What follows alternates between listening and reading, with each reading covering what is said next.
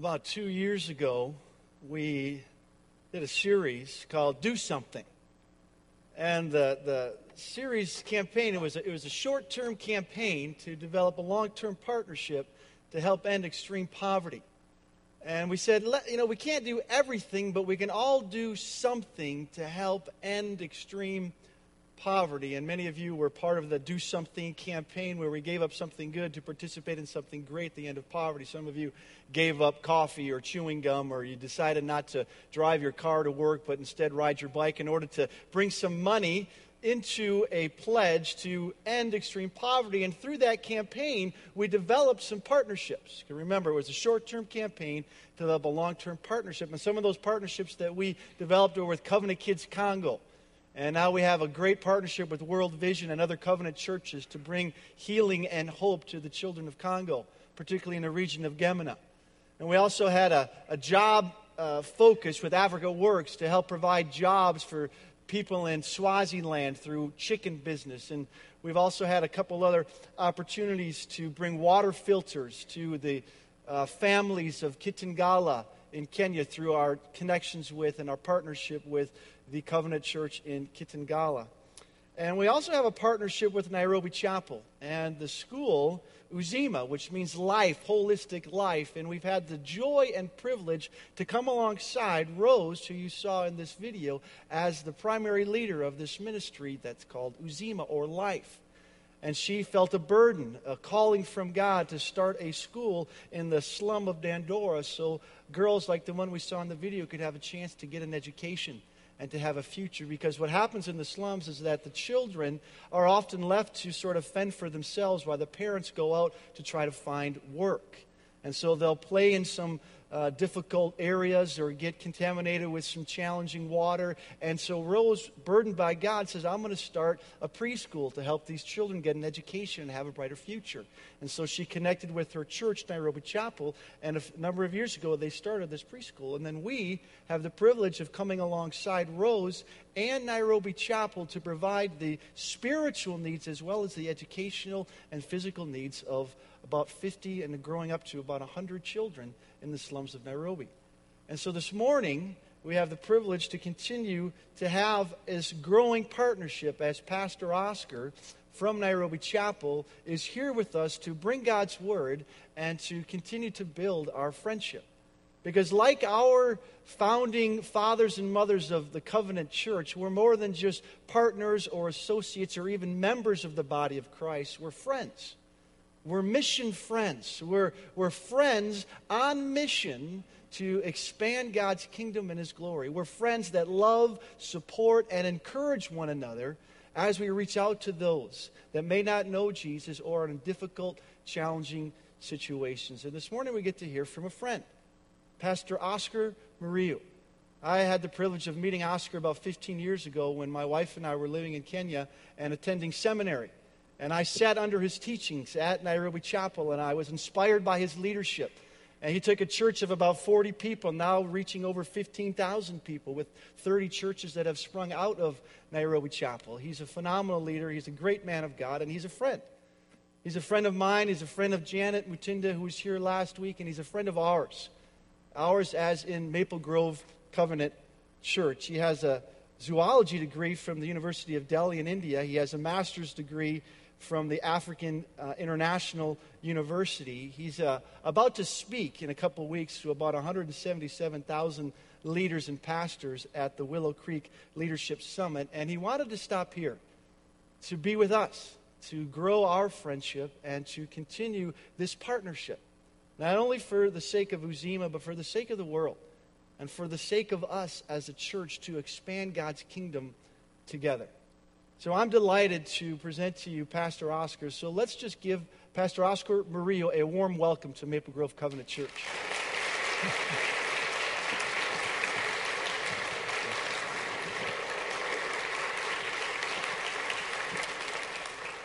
Thank you, Chad, and good morning, everyone. I just want to express my great joy of being here with you today. It's my first time here um, to Maple Grove, and uh, I have looked forward to the opportunity to come and fellowship with you because you have been a blessing to us. and what you are doing in supporting the work with Uzima and uh, what Rose is doing has been a real blessing to the children, uh, some of whom you saw in the video uh, just a few minutes ago. And in blessing and choosing to love those children, you have loved us as an African people. And we can never say thank you enough for that. And your generosity, your commitment to that ministry has caused us to be generous in return to that ministry also. Challenged by the fact that you, so far away, would reach out and love us and be generous towards us. Surely we must do likewise to our own people. And so I just want to thank you as a church for what you have done and are continuing to do. And so it was um, just with great joy that I anticipated coming over to this church, to Maple Grove, and um, with delight that I stand before you, having this opportunity to bless you from the word of our Lord. And so, if you would turn with me now to the book of uh, Matthew. Our reading today comes from Matthew chapter 14, verse 16, 14 to 16, sorry. Matthew chapter 5, verse 14 through 16. You can tell I'm really nervous up here. okay, Matthew chapter 5, verse 14 through verse 16. This was our Lord speaking to his disciples, to you and I. And he said this You are the light of the world. And like a city on a hilltop that cannot be hidden, no one lights a lamp and then puts it under a basket. Instead, a lamp is placed on its stand where it gives light to everyone in the house.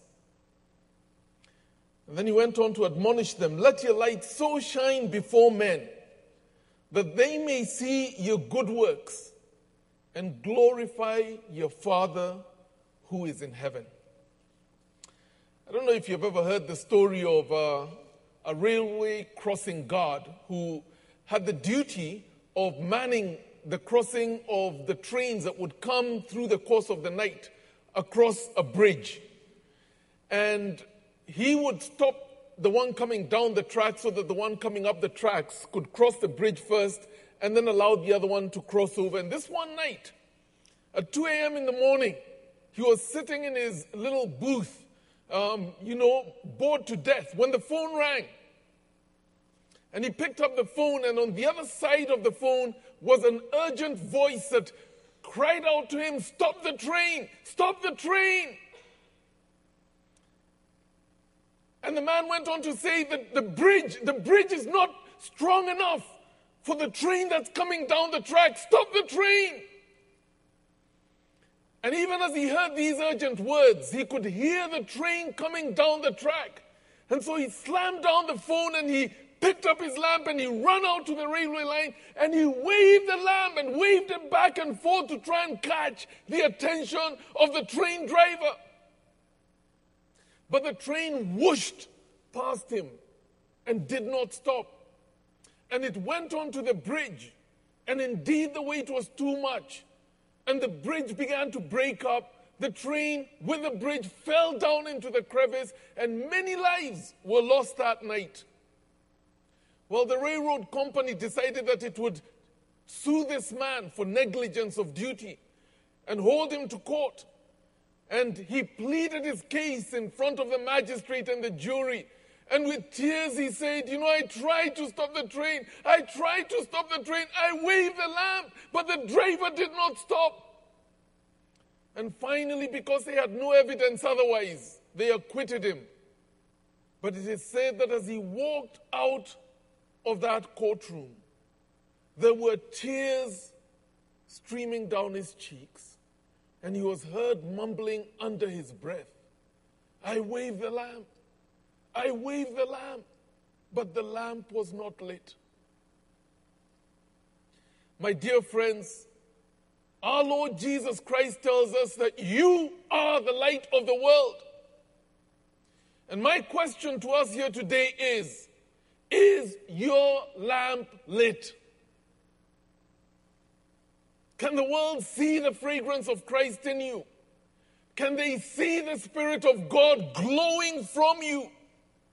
You are the light of the world, but is your lamp lit?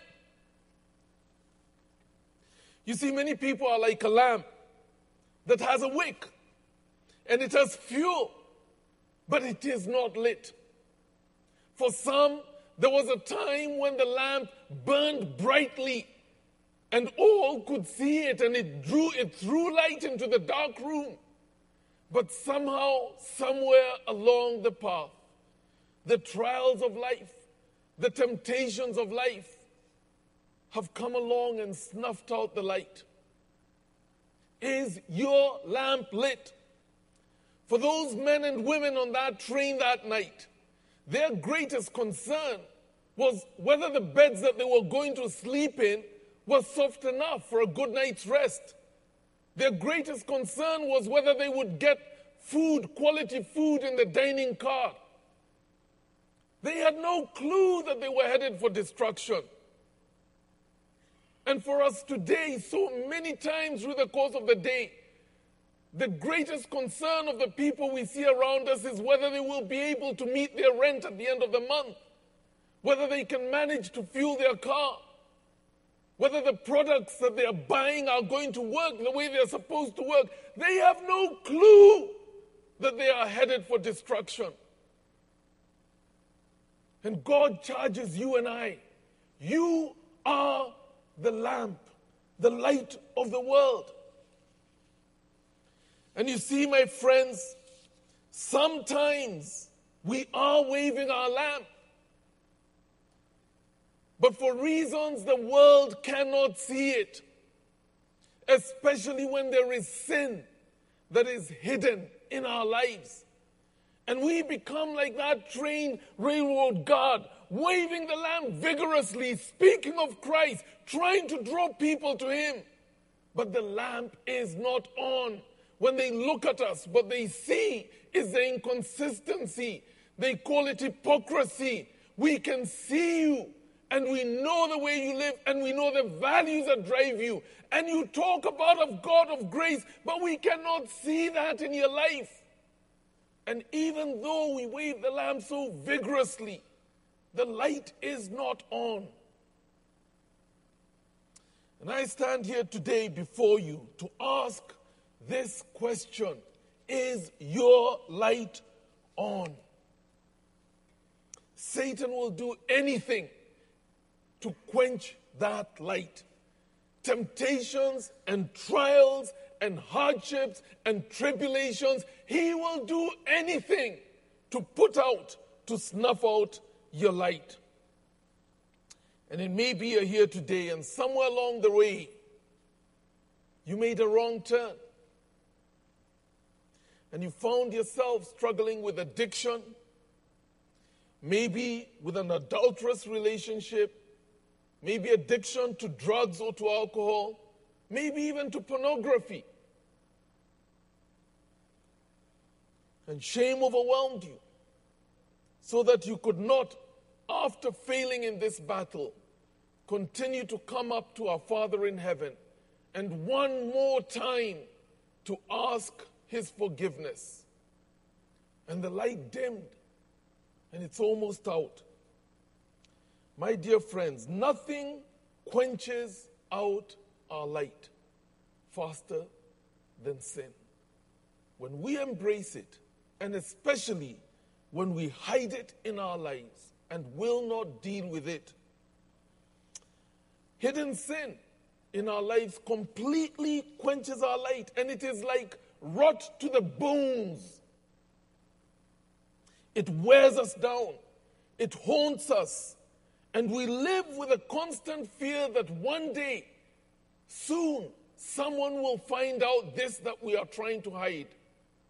And when we talk to our friends, we wonder do they know? Are they just being gracious and not speaking about it, but they know, they've heard, they've seen? And we live with fear. And I don't know what we're struggling with, but I challenge us that our lights must burn brightly for the sake of the world around us. Could it be that there is bitterness in your heart, maybe even unforgiveness towards somebody that God has said, forgive, as your Father in heaven has forgiven you? Maybe broken relationships because of unkind words that we spoke to a spouse, to a friend, to a workmate, and we hurt them, and we knew we were hurting them, and we took pleasure in hurting them. And it is wrong and it is sin. What is snuffing out your light? You know, I believe that few of us embrace sin and try and hide it in our lives because we want to. More often than not, I believe it's because we have come to believe the lies that sin whispers into our ear, the dark lies, the mutterings. And once we believe those lies, then it becomes easier to accommodate sin and to try and sweep it under the carpet and to try and hide it, thinking that no one sees. And there are three lies that sin likes to whisper more than any other. The first of those is what it whispers in our ear it's a secret. No one will ever find out. And so there we are at 1 a.m. in the morning, and we're surfing sites on the web that we know we should not be pornography, and we think no one will ever know. Let me tell you a story of a man who had just graduated from college, was looking for a job, and you know, he was ready to go out into the workforce and uh, make his mark on, on the world. And he, with his freshly minted degree, waited for a job, applied for jobs, but he could not find a job. And he looked and he looked and he applied and he went for interviews. There just wasn't a job. And he began to become desperate. You know, I need to pay rent. I need to put food on the table. What am I going to do? And he just could not find a job. In his desperation, one day he looked in the papers, and lo and behold, there was a job advertised at the local zoo. And he thought, you know, it's not in my area of discipline, but, you know, maybe it's a bridge job. I can do this for a while while I wait for the job. And so he went over to the zoo and he put in his application.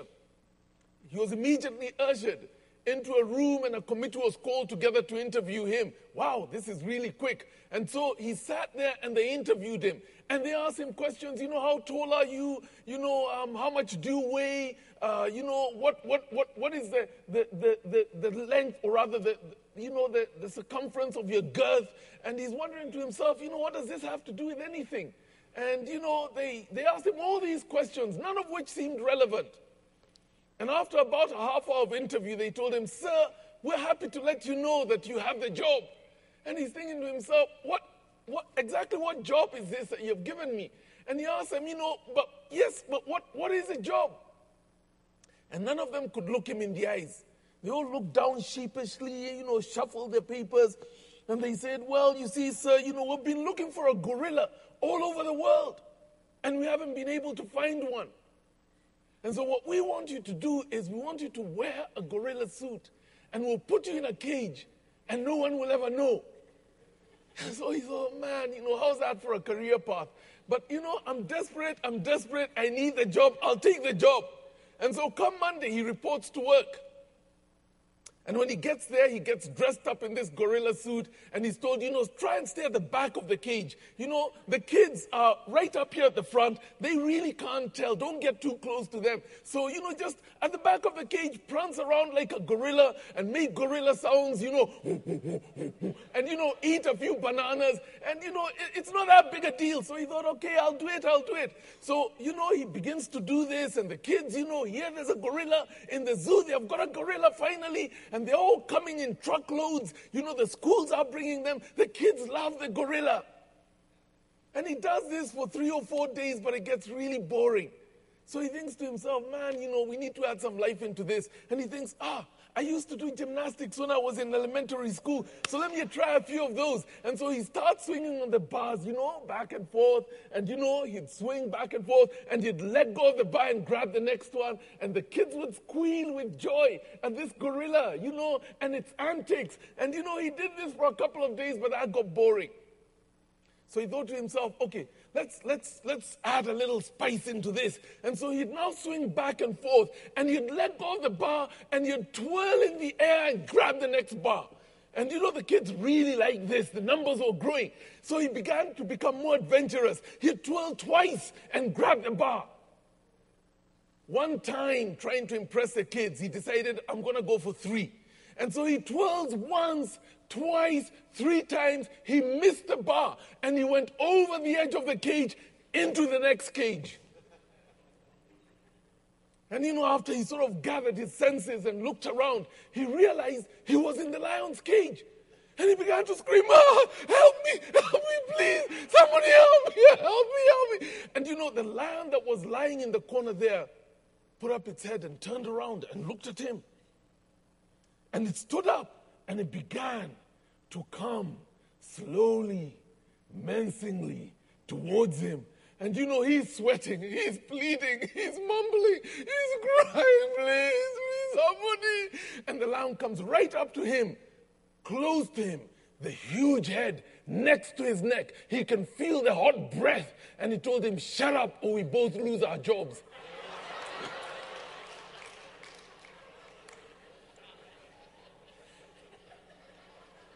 My dear friends, you can hide some of the time, you can fool most people most of the time, but the truth will find you out. And you cannot hide sin forever. You see, when Satan whispers in your ear that it's a secret no one will ever know, it's a lie. There is nothing like a secret. Let me say that again. There is nothing like a secret. Because even the secret, the act that we do where no human eyes see what we do, there are always three who see. And the first of those is God Himself. In Psalm chapter 139, verse 1 verse 11 through 12 it says if i say surely the darkness will hide me and the light become night around me even the darkness will not be dark to you o lord. The night will shine like the day for darkness is as light to you. 1 a.m. in the night. And we think this is a secret we're in an affair and we think nobody knows. God sees because there is nothing like a secret. And it brings great sorrow to his heart. He's a gracious God. And if only we would confess our sin, he promises us in 1 John that he will forgive us and cleanse us from all impurity. But if we insist and persist on hiding it, and we will not deal with it, then I want to say to us today God will do whatever it takes to bring us back to the place of righteousness, even if it means that He must expose you. How do you think King David having sinned with Bathsheba, working so hard to, to hide his sin, to disguise it, was finally exposed. Except that God went to Nathan the prophet and told him, Nathan, go and confront David. Nathan didn't know what was going on except that God revealed it to him. And God, in his love and his mercy towards us will reveal and expose our sin if it's the only way that he will get us to confess it and deal with it. And the truth be told, for many of us, ultimately the only thing that causes us to confess that sin is because we have been exposed. Will you wait until that time? When I was in high school, I imagined that I was the next Einstein waiting to be discovered.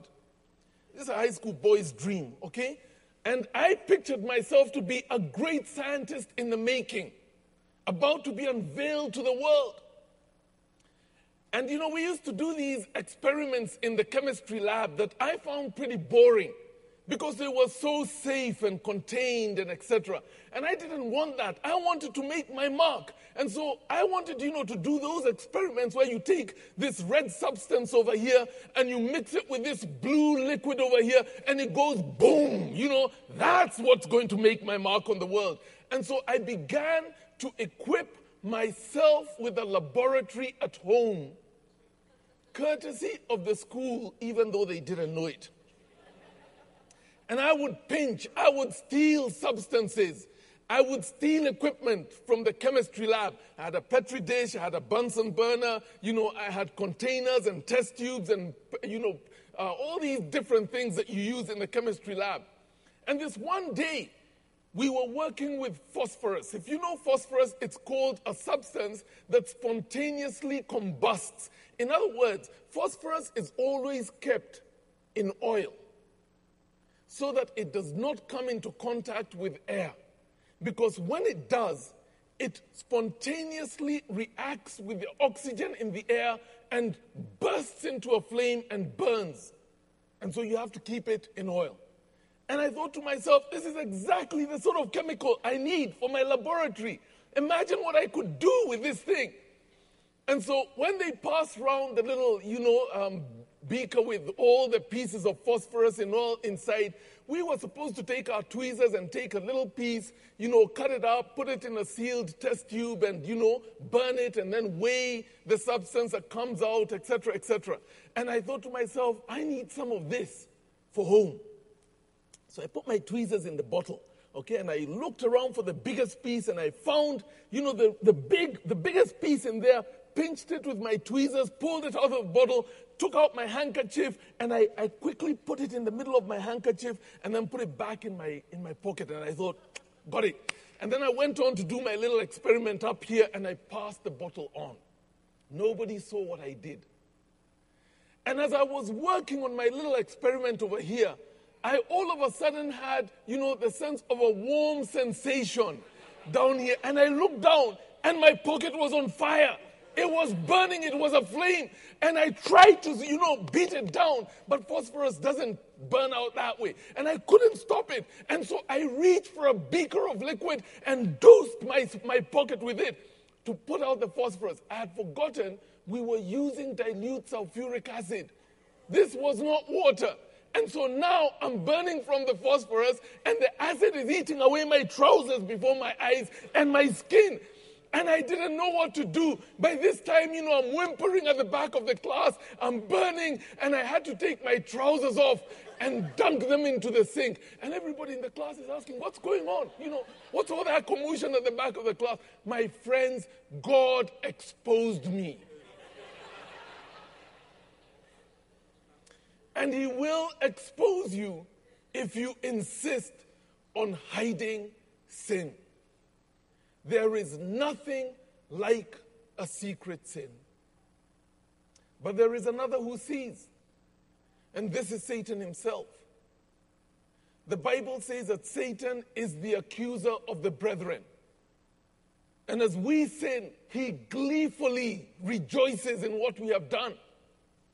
And because he's acu- the accuser of the brethren, he goes up into the presence of God and he says, Look at him, look at him. This is who you died for. And he accuses us before our Father in heaven, like he did Job. And then he comes down and he accuses us before our friends. And he will expose you to shame God by what you have done and accuse you before your friends. This is our leader, and this is how he lives. Look at what he's done. Can we believe his message? He will accuse you. But as though it's not enough, this accuser of the brethren will accuse you before yourself. What sort of Christian are you? What's the point of going on professing faith? Look at what you've done. God failed you. Give up. It doesn't work. Throw it away. And he will accuse you before yourself. Now, the Bible talks about guilt. And there is a thing like God's guilt. And the Bible says that God's guilt, conviction, leads to righteousness and to repentance. it's good because it restores that which is pure. But there is something called false guilt. Satan's guilt leads to despair and brokenness and giving up, and in the case of Judas, even to suicide. And Satan will lump on his false guilt to break you. There is nothing like a secret. The Bible even tells us that there is a third who sees. Because it talks about God's ministering angels who have been given charge to watch over you. And yes, at that 2 a.m. in this little motel that nobody knows that you're with somebody else, the angels see that and they cover their eyes with grief and with shame that you would do this to the name of the Lord and believe that it is a secret. There is nothing like a secret. But this is Satan's first lie. There is a second. The second common lie is when he says to you, It's okay. You can deal with this. It's just a little thing. You know, don't get hung up on it. You can deal with it anytime. You can quit. You can stop anytime you want to. But let me tell you if you were to take a thread, one of these that we sew our buttons on with, and you were to wrap it round, say, your two middle fingers, you could easily, having wrapped it round one, snap that thread. It doesn't threaten you, it doesn't bind you, it's just a little wee cotton thread. And if you'd wrap it twice, you could still snap it. Three times, you can still snap it. Four times, six times, ten times, and it's harder to snap. A hundred times, 300 times, 900 times, that innocent little thread has become a rope of bondage that you cannot break free from. That little seemingly innocent sin that Satan tells you you can easily walk away from becomes a habit of bondage that you cannot break. And so when he says it's okay, don't get hung up on it. It's just a little thing. It's a lie. And it will bind you and addict you so that you cannot escape it. In the book of Hebrews, the author of Hebrews chapter 12 and verse 1 writes and says, Therefore, since we are surrounded by such a great cloud of witnesses, let us throw off everything that hinders and the sin that so easily entangles, that seemingly little innocent sin that so easily entangles. And let us run with perseverance the race marked out for us. Do not be fooled. Sin is sin, and it will destroy you. The third lie of Satan is when he comes and says, Come on, it's just a little innocent pleasure. I mean, everybody's doing it. Don't get so hung up. You know, let it go. Enjoy yourself. Ah, my friends. The Eskimos, the Inuits, up in the Antarctica have a way that they deal with wolves that prey on their, on their livestock, their sheep and other, you know, livestock. And what they do is they take a blade, double edged blade, and they sharpen it and hone it on two sides until it becomes razor sharp. And they sharpen it until it can cut a thread of paper. And then they take one of their sheep and they collect, they slaughter the sheep and collect the blood. And they coat it with a brush on the blade. And they put a second coat and let it freeze over and they put another coat and let it freeze over, and it grows and it becomes a lollipop of blood.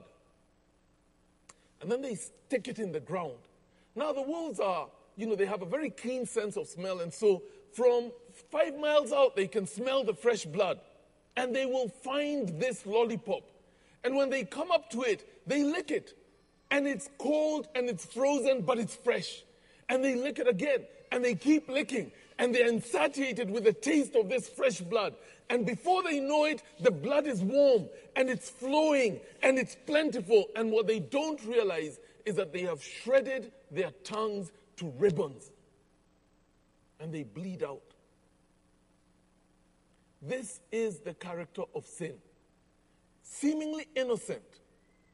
But listen to what he, uh, the book of Proverbs, chapter 5 and verse 3 says. For the lips of an adulteress. Let, let me read this, I think, the way that it should be read because of the content that we're dealing with here, okay? For the lips of an adulteress drip honey, and her speech is smoother than oil. But in the end, she is as bitter as gall, as sharp as a double edged sword, and her feet go down to death. Her steps lead straight to the grave.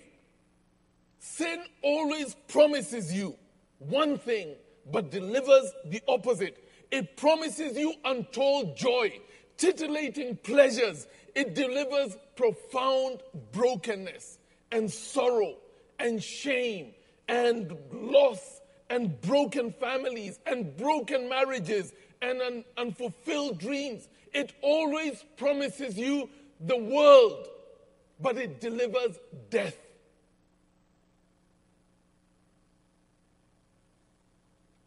And when you count the cost that you eventually pay, it is never worth it. And so let me conclude. You are the light of the world.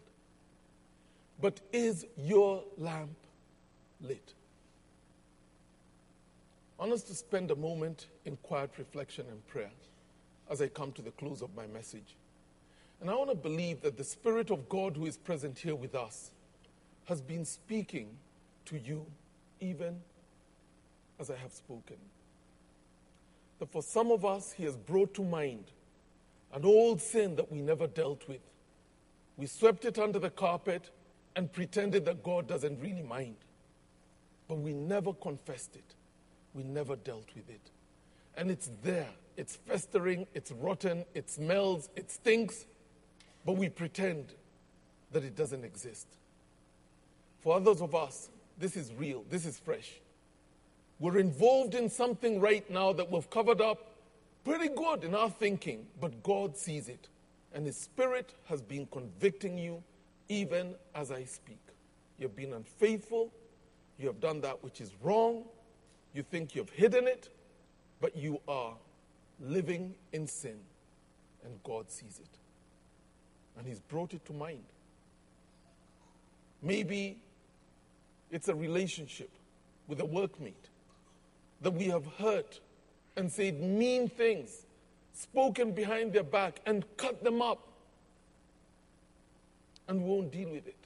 And God says, This is wrong, what you have done.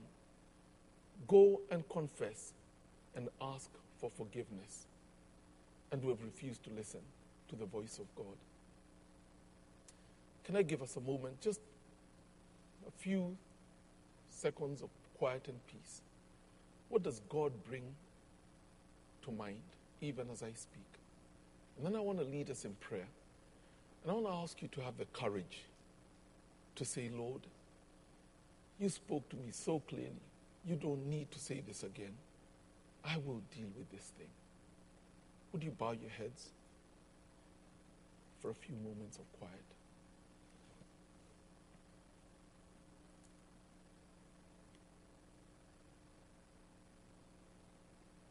Father, the Bible says that your word does not return void, but accomplishes the purpose for which it was set. Today you have chosen to bring this matter of hidden sin to the surface. And we want to believe by faith that your word has accomplished its purpose. That there are those here, Lord Jesus, who just know this was a word for me. I almost even didn't come to church today. But my goodness, God has found me out. And we cannot ignore it.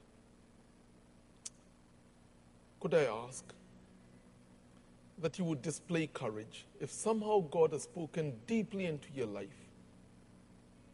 Display courage to just raise a hand and say, Lord, here am I. And by raising that hand, I'm saying, Lord, I hear you. and I want to deal with this. Would you give me the strength? Because in the book of First John, chapter 1 and verse 9, you say that you are faithful and just to forgive those who confess their sin and to restore them. And I'm here and I need your help. Would you have the courage to just raise a hand? I don't need to see it. The others around you don't need to see it. This is between you and God. And He sees that hand. And He is able to heal. Father, would you see those who have raised up their hand and confess even publicly? I need help, Lord. I hear you. I want to walk away from this thing. Give me the strength. Give me the courage, even today, to make that call and to say it's over. To make that call and go to my spouse and say, please forgive me. I've hurt you and I did it meanfully. Please forgive me. Would you, Father, just lead us and restore us? Thank you for your cross and what Jesus has done for us. May our lights shine brightly, for the world needs to see and to hear the message of Christ, and our actions and our words need to be consistent. Help us, Lord, we pray. I want to invite you, if you're dealing with something that you feel has just completely overwhelmed you and it has become bondage, would you have the courage to come up to one of the pastors, maybe to some of the prayer counselors, and just ask their help? And they will keep it in confidence but seek to walk with you. Sometimes we need to speak out our sin so that its power over us may be broken. And maybe you need to do that.